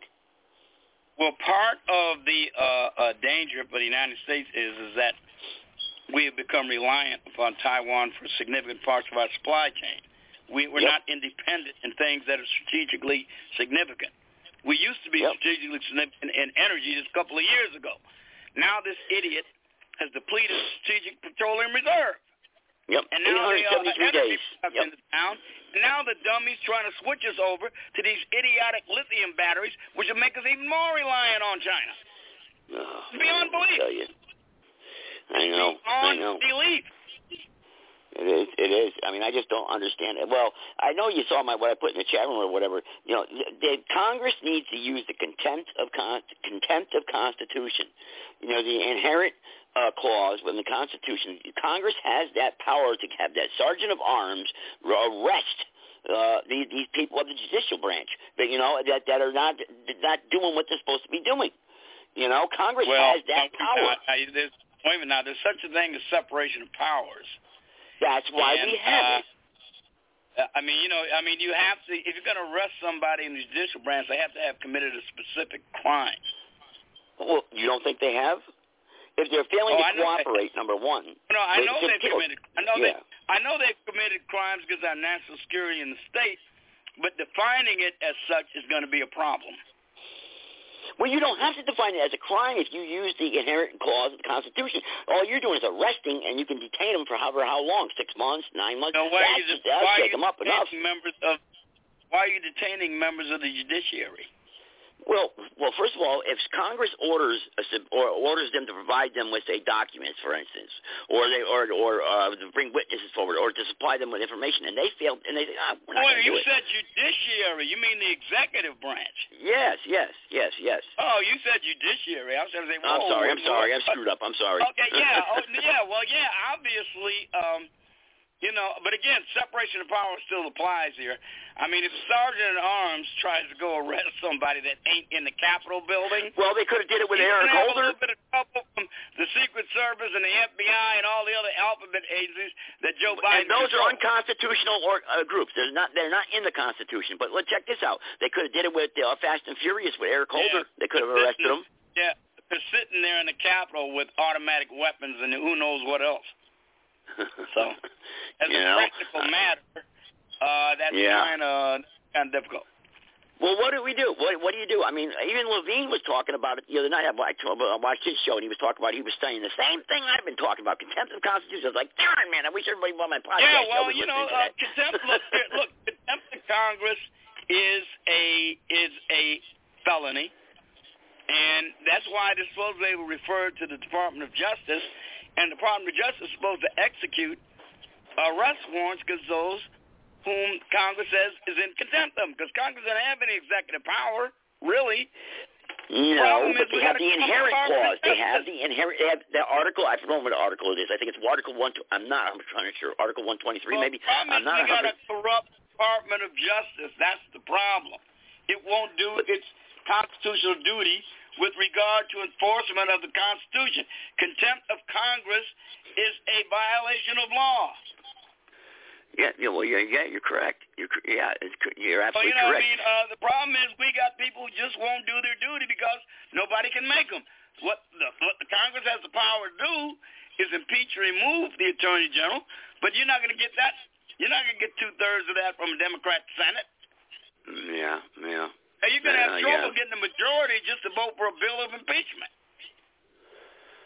Well, what do you do then? What do you? What's We got to what's get the rid answer? of these people. We got to figure out a way to get rid rid of these people in the next election. We can't lose this time. Well, that means I that mean, means monitoring the this time. polls. Otherwise, the on- only other remedy I see is one that nobody really wants to contemplate. What? oh, you Something uh, that are left unsaid because of uh, YouTube. yeah, yeah, yeah, yeah, yeah, yeah. I got you. I got you. I understand that. But you know what I mean? I mean, look, past, we don't, there's some things we don't want to contemplate. But look, what are you going to do when people just run roughshod over the Constitution, ignore it, and every day they? Right now, look what they're doing in the cities. It's anar- anarcho-tyranny. Look what happened in Chicago for the last three days. What's going? I know. Riot. Is that true? Is that true? What's going on there? Yes. Yes. Wow. The It is cities are on fire. true. I mean, the, the the so-called quote teens unquote have completely taken over the city. The police are helpless. I'm talking Wow. to my colleagues. They saw it. They made 15 Wow. arrests. They made 15 uh, arrests. They got thousands of ransacking mo- mobs going around in the city, and they made 15 So, arrests. so those videos that they're putting up and everything. I was watching that last night. I said, "This ain't gonna happen now." I haven't heard nothing about this. Yes, I haven't heard is. nothing. And then you got this idiot mayor-elect. You know what he said? Now, he, he, I mean, I swear to God, man, these people, I don't know, what do they get? Some kind of playbook where they u- trot out these phrases? But they you keep see, using Sarge, the that's same dangerous. phrases over and over. That's dangerous. This is, this could spread across the country. Well, the, the guy says this, uh, let's go Brandon Johnson. But uh, Brandon Johnson says, uh, uh, rioting has no place in our city. I mean, where do they get these standard phrases from? But then after he says it has no place in our city, then he goes on to say, but you can't demonize, marginalize, and oppress people who don't have opportunities. I'm paraphrasing pretty much like that. What's that got to do with rioting? Yeah, I'm looking at it now. Black would you mind America telling stop me voting Democrat. Chicago is yeah. Look at this. Wow. if that's true, which in most cases it probably isn't, what does They that have to do with all Walmarts. civil order? Wow, what look at these have to do with civil order? Well, there, there is no more civil order. There's nothing to maintain anymore. The stores are all but they're, they're, they're empty. They're all empty. All the shopping plazas in this that side of Chicago are empty. I mean, it, it is it. crazy. What we're looking at is crazy. I, I mean, I tell you, it's Oh, my Lord. anarchy. Now, if you defend them yourself against these little darlings, like Jose Alba had to do in New York, You go to jail. like that parking lot attendant had to do when the guy shot him when he was casing cars to steal, and the guy took Yep. the gun away from him and killed him. Alvin Yep. Bragg, in both cases, did the victims and charged them with murder. Well, this is see that's what makes me nervous, Sarge. I'm a security well, no, no, officer, but see, third this it. Now, the only thing that made him back off it was that people rose up and were outraged, and the pressure on his office was so bad he had to drop the charges. But here's the point I'm trying to make, uh, Joe. This is called. This is the very definition of anarcho tyranny. The authorities do not maintain order. They refuse to do their duty. So when the victims fight back, like they did with Daniel Perry down there in Texas, when he killed that BLM rioter, remember the one Yep. that came to his car with the AK and pointed Yep. it at him, and he killed him? Yep. The DA, Yeah. the, the Soros installed a district attorney, charged him with Yep. crime, got a Travis County jury to uh, uh, indict him and convict him of murder. And that's but, but and that's when the people. Law, wait a minute, wait a minute. The self-defense laws in Texas are as liberal as any in the nation. Despite this, they convicted this uh, this soldier. How? Oh, I know, Sergeant. Yeah, I know. I know. And the governor wants to pardon. Yeah, the governor, that's all show. That, that, that, Texas has got the most liberal self-defense laws probably in the country. well, why did the jury convict them? Why did the jury? Because it, It was instructed. a George Soros district attorney. Austin is the Marxist hellhole of Texas. and that's they're when they're. They're- liberals. yeah. They're all rich liberals in Austin, Texas, owning most of the property there. Wow. They're all you know, it is the anomaly for the state. You think of Texas as a red state? Austin is not just blue; it's blue red. I mean, red in the sense of like Tommy red. yeah, yeah, I know. It's well, North Carolina's half and half too, and uh, that's what I'm worried about here. Well, is, Texas you know, is not half and half. Texas is pretty much conservative, except for places like Austin and Dallas. Yeah, the cities, the cities, yeah. You know, and, well, you know, we, we got counties So here that are all rural. That's why, and th- and not only that, uh, Joe. Here's what's even worse than the conviction by this jury of this this this this soldier. Uh, the the the lead attorney, the lead detective in the case, made a sworn deposition uh, informing uh, uh, the court that the Travis District Attorney withheld exculpatory evidence from the defense. That is a f- crime and a felony, and, the, uh, and and that District Attorney on a guy named Jose Garza could be indicted for it. He said he made a Well. shortentation, take out a lot of the information in it, and a lot of the information he had that was exculpatory, he withheld from the defense. Well, that's not a crime. It'll just get overturned in appeal. That's all. Prosecutors do that all the time. I mean, you No, know, it is a but crime. he could be charged with malicious crime for prosecution. district attorney to do that. That is a crime. Well, to knowingly do that is criminal. It's called malicious prosecution. I know. That's You know, exactly eh, what it is. But the thing of it is, is that it's very hard to bring up because you want to know why. They've got the statute there on the books. It's like here in North Carolina. But how do you bring it forward? You have to bring it through a commission, a state ethics commission that will not address it. They will not take Well, complaints. I, they no, don't take no, complaints. that's the crime, uh, to knowingly and deliberately withhold exculpatory information. That is a crime. All it takes is But grand they have protection, Sarge. But this prosecutor I has know they immunity. do, but it, it can be done. it is hard because the system there is so corrupt. Corruption always gets in the way of everything. Yeah, yeah. Well, immunity. They got this. They got the qualified immunity, and, and I just told you they got the same Wait, statute here in North is for- Carolina. is not for actions that are deliberately and knowingly criminal, any more than a police officer who murders a suspect cannot invoke qualified immunity. Yeah, I know. Well, I mean, you don't have Well, that kind of immunity when you deliberately do a criminal act. well, and knowingly withholding exculpatory evidence is a criminal act. So the cities across America, if this starts spreading, if this is a pilot pro, because right now this is what they're doing. I can see it right now with what I've just saw right now. I already know this is a game plan. This is done by the book. And they're doing it to see how it's going to go in Chicago and hope it spreads. But if it doesn't, they're going to save it for the election time. That's what they're going to do. You know, well, and that's what they're going to do. And it's and, and Well, people yeah. and now let me ask you this though. You just said when the sar okay when they're convicted, okay, the sergeant's convicted. Well then, don't turn himself in he in. has been convicted. He's convicted right now. I know, but don't turn yourself in though when that happens. You know, No, he's you know already you're in done. custody. Uh, they, when when the guilty verdict was announced, he was immediately taken in custody and remanded to the Travis County uh, sheriff for uh, to be locked up. Yeah, they didn't know, give I any know. bail because no appeal had been filed. Yeah, I know, I know. He's in. he was immediately remanded to the custody of the Department of Corrections down there in Texas. Yeah, he's all done.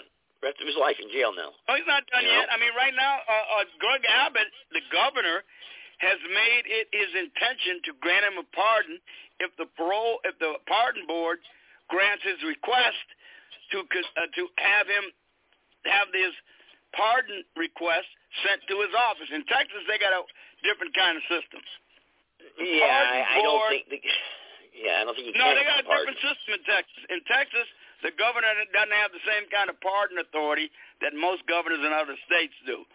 What he's got Yeah. to do is the pardon board has got to recommend that the, the prisoner's request be sent to the governor's office so he can pardon him. Without that uh, uh, can't do it. recommendation from the pardon board, He can't do it. can't pardon him.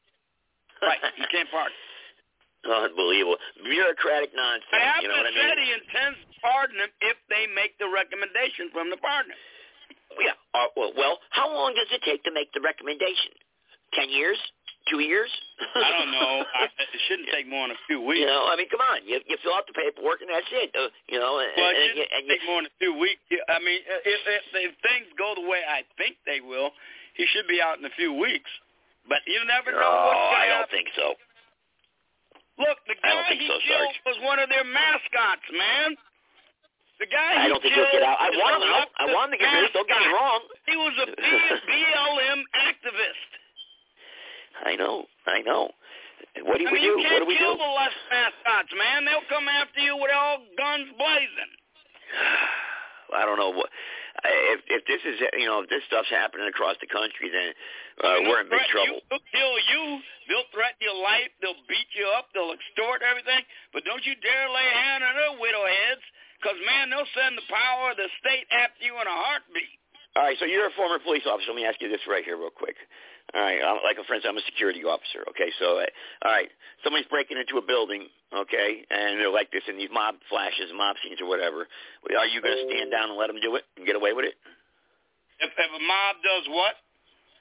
Well, these like like you know these these mob scenes. That you're you're you're called or summoned or you're on post uh, in a plaza, shopping plaza, and they come in, they forty, fifty of them, and they start breaking into a CVS or ten of them or whatever. And you have a chance to apprehend three or four of them. Are you going to let them go? Well, if I have the chance to apprehend them, I'm going to certainly make the attempt. But you got to remember, there is such a thing as prudence that you shouldn't ignore. I mean, after all, you know, when um, Yeah. you know when I remember some guys on uh, outposts, you know, in Vietnam, and uh, the guy with that the biggest fight I was in, I was in the night defensive perimeter with uh, a platoon of mechanized infantry and a platoon of tanks, and the uh, we had the observation post out, and a, and a, and a battalion of North Vietnamese that were going to hit us came past the uh, observation post after the observation post reported them. Them guys didn't try to take on that whole goddamn invade battalion. they went to ground and went to cover and said, please don't hit us when you open up. Because some Yeah. things are just a matter of prudence. They're prudential. You just, Yeah. it, it, it, you know, it, it would have been almost pointless for them to engage that many enemy troops at once. And the same thing with a security guard. Now, you got 60, 70 people out there with crowbars, hammers, maybe guns. There's one of Yeah. you. I mean, hey, you know, prudence will dictate your actions, I would think. Yeah. But yes, if if you have the uh, opportunity to make an arrest, and of course, if you're going to do your duty, that's what you should do. But you still got to be prudential about it. yeah. And I can understand the, the situation with these cops in Chicago. I mean, they're outnumbered. I don't know, a hundred, a hundred fifty, two hundred to one. I know. There's no backup, and then on top And of they're it, told. They're and wait, here's the worst part of it, Joe. It's not that they're outnumbered or that they're in danger. The worst part of this, they will not be backed up by their political masters. They'll be thrown under the bus Yep. if anything goes Yeah. wrong. Yeah. That's the worst How do you sit part there as a, as a uniformed police officer and just watch that go down? And then what do you do? You just drive away? I mean, I just don't Well, like I understand. said, in a case like that, I'm not going to blame any cop who uh, opts for prudence. But yeah, you're supposed to do your duty when and wherever you can. Well, how many of you guys are on duty in that area at that time? Come on, man. Hey, guys, we Well, were oh, I 10 of us, 15 everybody. of They, yeah, they got everybody that was off duty. They told them to come back in and everything else. The numbers are Wow. just too great. This National Guard response time. Yeah, what you yeah. call it, a. National Guard with Well, how many police are in Chicago? How many? everything How many uniform? That How big is there. How, how big is their police force in Chicago? I believe it was something like 12,000, 13. When I left, it was like 12,000, 13,000. Probably somewhere Twelve around. thousand officers? You can't. You ain't got a big enough police force to squash, Well, you squash gotta or, or, uh, on. Yeah, once people are sick, they're on vacation. You know, they're yeah. uh, disability. Uh, I mean, you, I mean, you, know, big- you got big city, not too. on duty at that particular time. Now I Yeah, it's know they city. cancel they cancel days off, and they, you know, if you're not on watch, you come in if you're able to come in and all that stuff. But it's a logistical matter getting all them cops rounded up.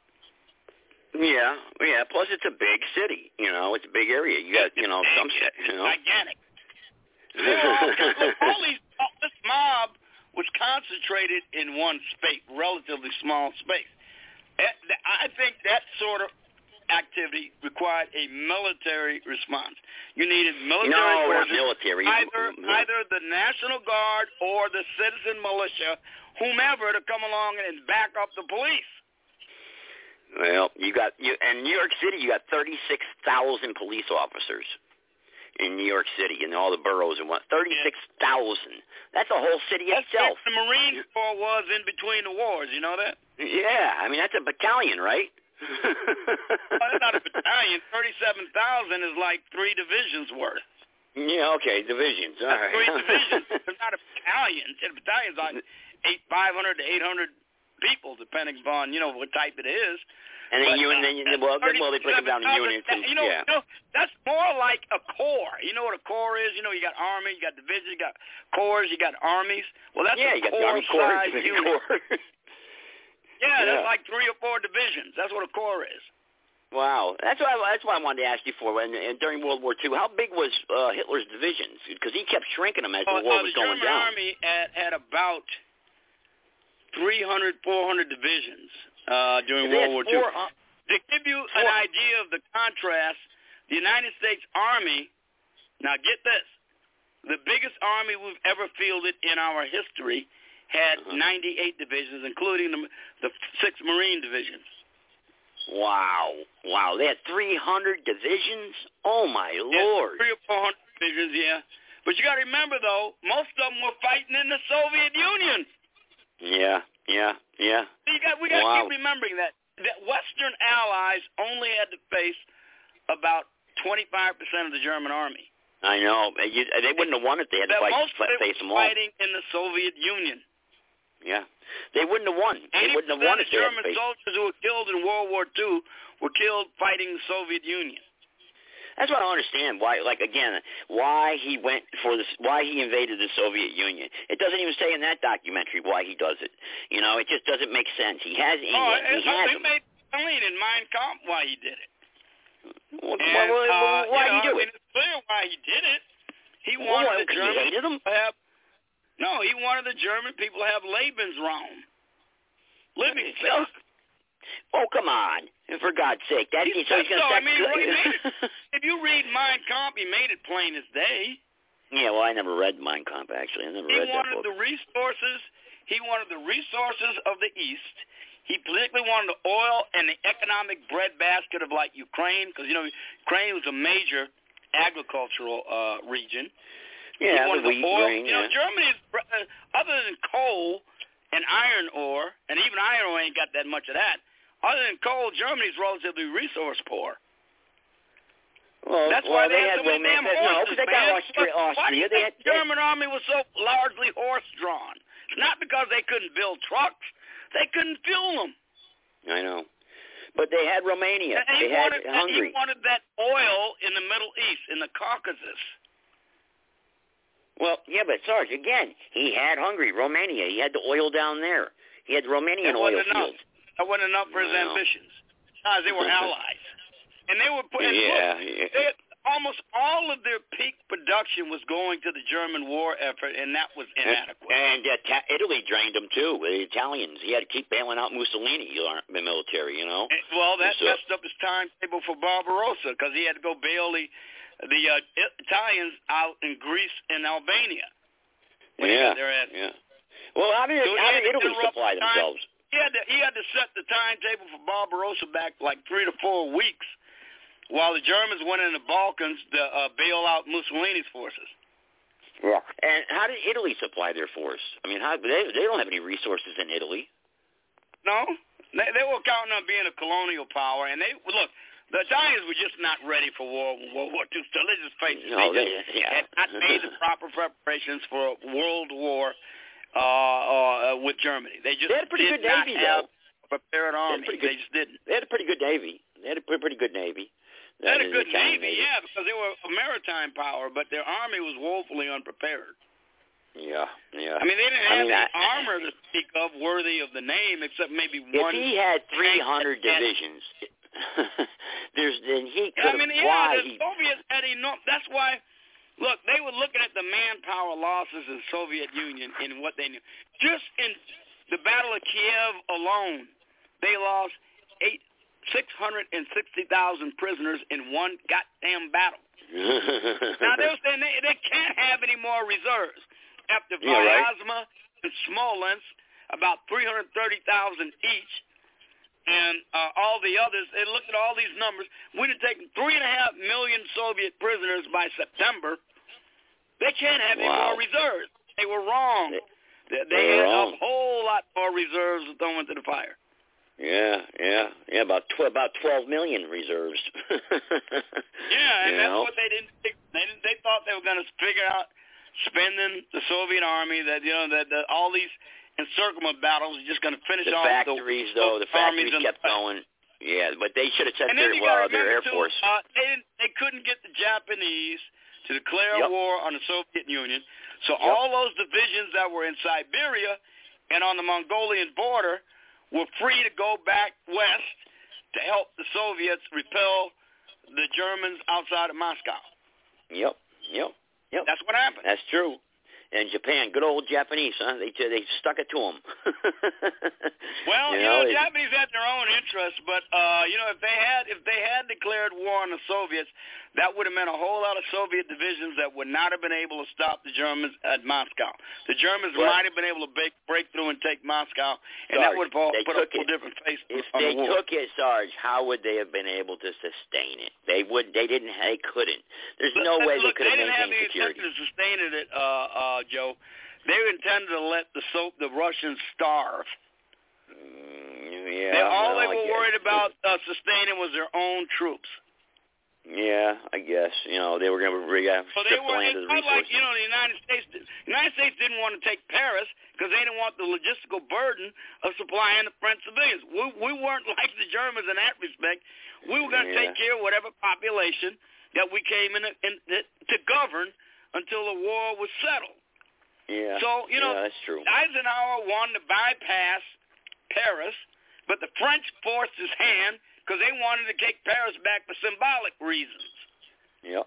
Yep. So Wow. I, even though Eisenhower completely intended to bypass Paris and go straight for the Siegfried line, the French general like de Gaulle and Leclerc forced Eisenhower. You know, they went in there and they got together with the French resistance who were already starting an uprising against the Germans, said, see, uh, you know, we've, uh, we got, are you going to let these Germans slaughter our people and raze and destroy the city of light? And, you know, politically, Eisenhower just couldn't deal with that. So He had to commit Yeah. divisions to go in there. Just think how the world, the world was just chaos. Just think of the the world in 1939 and 40 and 41. How on edge they were of what was going on, you know, and how close everybody was. Just to imagine being, you know, alive during that time and just wondering what's going. on. And remember, they didn't have TV back then, you know, so it's not like Man, you can watch what's most- going on. most tremendous. I think the World War II was the most momentous time in modern history of the world, probably in all of world history. World War II is just the most all-encompassing struggle that probably Yeah. human Oh, the human race. probably Yeah, the human race. Unless we have another world war, and it'll probably be over too fast to be anything Yeah, like that. yeah, yeah, yeah. If we have a World War but I- Three, but I'm just saying, though, man, that thing was so total and involved so much of the world and the, and the population of the world. There's just no comparison to it or anything else. I think human life's the suffering. But again, you said World War Three. That's interesting. Before we start wrapping it up here, uh, the World War Three. You're right. If there's a World War Three, I just don't see logistically how anyone could still make landfall and attack the uh, mainland of the United States. I just don't see anyone getting here. You know, I No, think we're not just safe. Do, not, they, they won't have to do that to win. Yeah, All they have to do is render out that power ineffective. And that'll never happen. We got 300 mil- military bases, or what? 385 military bases around the world. Well, what, what are they? come on. Hollow. Where, where's the personnel to man them? Well, well, we only need about 10,000 troops in each base because we got technology on our side. And, and what are 10,000 troops going to do in a world well, war? well, again, so you're thinking hand-to-hand combat. These guys are sitting behind uh, uh, microwaves and uh, keyboards, I'm, I'm not you know? No, I'm not thinking hand-to-hand combat at all. I'm thinking because there isn't really that much hand-to-hand combat going on in Ukraine. Oh, no, there is. Oh, there's some ground fighting going Well, on there. I've been is, watching the but videos. isn't. But but there's not there's not really hand. I mean, close combat is really not most of the combat in Ukraine. Most of the combat in Ukraine is artillery uh, uh, duels. Well, you know, the U.S. will be up there in outer space and you know flying around in their jets. That's what, and, it'll be, and our Navy will be jamming all systems, and it'll be hitting, hitting them from our with our cruise missiles. Every, you know what I mean? That, we, we, yeah, you're right. There'll be no uh, there'll be no boots on the ground. So you know whatever equipment we have at these bases. boots on the ground, because you're not going to be able. Look, if you got to hold territory, you still got to have infantry. Nothing else can hold ground like infantry. There's no substitute. Do you think so? If, can- if, if your strategy involves you taking and holding the ground, you've got to have infantry. You can't do it with drones. You can't do it with tanks. You can't do it alone anyway. You, you can't do Do it you with think- aircraft alone. Do you, You've got do to you put think we can hold? the ground. Hang on. Do you think we can hold Taiwan? If the if the Chinese make an all-out assault on it, no. Wow. Huh. Even if we prepare, even if we were prepared, you think Maybe. hold it? Maybe, right now we're not prepared. They don't have enough uh, stocks of uh, ordnance. It's been depleted because of Ukraine. yeah. Yeah. It takes a little while to ramp up all that ordnance and get into production. Yeah. Yeah. We'd have to have our aircraft carriers. We'd have to have three or four aircraft carriers over there. We'd have to have a couple battleships and all our. Yeah, uh, but remember, we're you know, talking about a near-peer adversary with hypersonic missiles. Aircraft carriers without efficient electronic jamming are big floating targets. Oh, we got We're uh, not our, talking about- our, our, not we got technology stars. aircraft. Wait, we're not talking about launching aircraft against a bunch of goat herders. We're talking about Mm, a peer yeah. adversary with hypersonic anti-ship missiles. Yeah, well, China's not that good now, Sarge. Now, you know, man, look how they performed in World War got II. a lot of you know, And they're, you got to remember, the supply chain is right there. They don't have to go thousands of miles. good point. That's a good point. The supply chain is right And there, and they have remember, endless. Amateurs Endless study manpower. tactics, professionals study logistics. Well, the logistics we'd win. The tactics, the Chinese would win. Tactically, logistics we would win. You know, and and we have we have the superior technology. well, There's if no we doubt can get about it. stuff there, the, the Yeah, quickest way to true. resupply is with an air bridge, and your aircraft got to be cargo aircraft, and they're not fighter airplanes. They're not. I wouldn't want to be a boots on the I mean, ground. I would not want to be a soldier. you don't have air supremacy. I would not. Oh, we have air supremacy all day in a matter a matter of minutes. Um, but listen, I would not want to be boots on the ground and and right there in Taiwan, fighting against that Chinese military. I, I would not. Be that- on town anywhere. And Man, infantry, that- the, all- what's protecting infantry these days is a being dispersed. You got to disperse. You can't if you have concentrations of men, which you got to do to make an attack. That's when you got to concentrate them. You got to keep the enemy guessing as to where they're at until you get them together to uh, uh, strike the point you want to attack. You you can't concentrate your troops because there got to be targets for drones, targets for artillery, targets for air attack. We've So got all our targets mapped out already, Sarge. Spread them out. You got to spread them out. All our targets are all mapped out. Trust me, they got A, B, C, D, A, one, A, boo. They got them all ready to go. Trust me. If if, if China makes one mistake, trust me, they'll will turn that country into a parking lot. Uh, um, trust me. The te- wait till you see what they have oh, wait for a minute now. technology. Oh, wait a minute now. Now, you talk about attacking the Chinese mainland. we I will turn Chinese. still Yes. that. They're not going to sit still for that and not retaliate.